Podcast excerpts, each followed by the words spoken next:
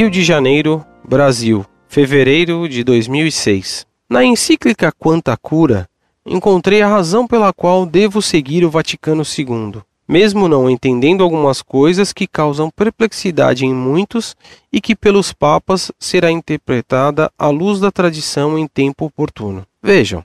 Número 6. Por outro lado, renovando os erros tantas vezes condenados dos protestantes, atrevem-se a dizer, sem vergonha nenhuma, que a suprema autoridade da Igreja e desta Sé Apostólica, que outorgou nosso Senhor Jesus Cristo, depende em absoluto da autoridade civil. Negam à própria Sé Apostólica e à Igreja todos os direitos que têm nas coisas que se referem à ordem exterior. Nem se pejam de afirmar que, as leis da Igreja não obrigam a consciência, senão se promulgada pela autoridade civil, que os documentos e os decretos dos romanos pontífices, até os tocantes à Igreja, necessitam da sanção e aprovação, ou pelo menos do assentimento, do poder civil, que as constituições apostólicas, pelos que se condenam as sociedades clandestinas ou aquelas em que se exige o juramento de manter o secreto,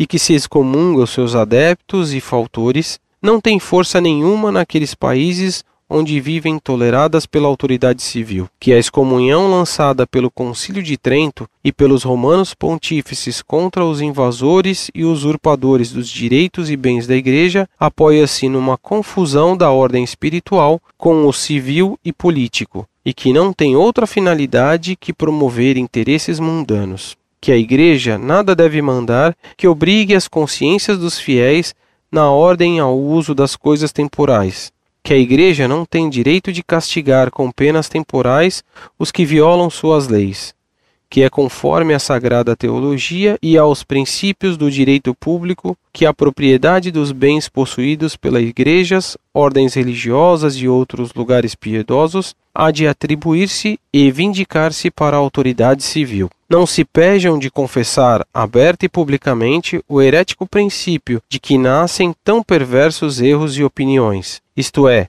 que o poder da Igreja não é por direito divino distinta e independente do poder civil, e que tal distinção e independência não se podem guardar sem que sejam invadidos e usurpados pela Igreja os direitos essenciais do poder civil. Nem podemos passar em silêncio a audácia de quem, não podendo tolerar os princípios da sã doutrina, pretendem que os juízos e decretos da Sé Apostólica que tem por objetivo o bem geral da Igreja e seus direitos e sua disciplina, enquanto não toquem os dogmas da fé e dos costumes, se pode negar assentimento e obediência sem pecado e sem nenhuma violação da fé católica. Esta pretensão é tão contrária ao dogma católico do pleno poder divinamente dado pelo próprio Cristo nosso Senhor ao Romano Pontífice para apacentar, reger e governar a Igreja, que não há quem não o veja e entenda clara e abertamente.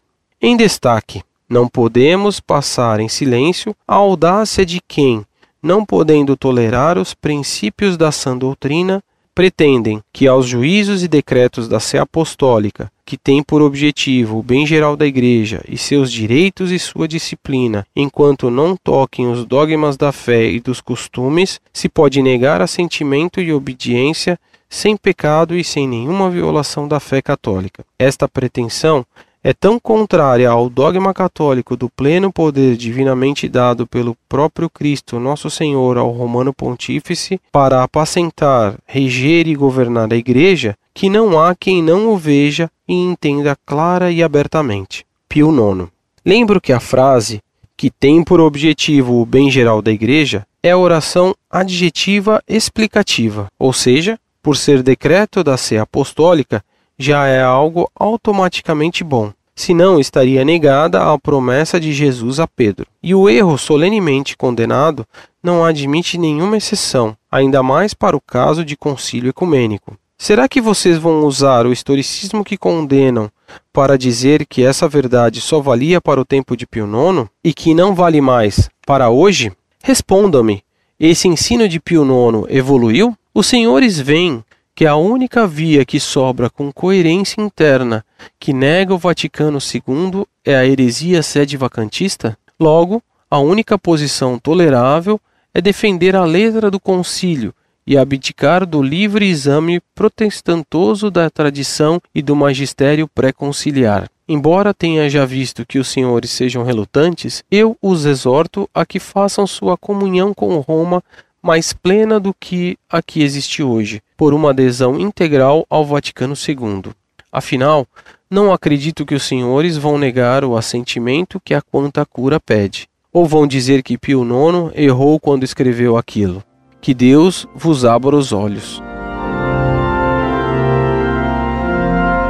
Muito prezado, salve Maria. Muito lhe agradeço os textos de Pio IX que você me mandou da Quanta Cura. Você me pergunta se o que Pio IX ensinou vale ainda hoje, ou se a doutrina católica evoluiu. A doutrina católica não evoluiu nunca, é sempre a mesma. Creio firmemente, pois, que esses textos de Pio IX valem para sempre.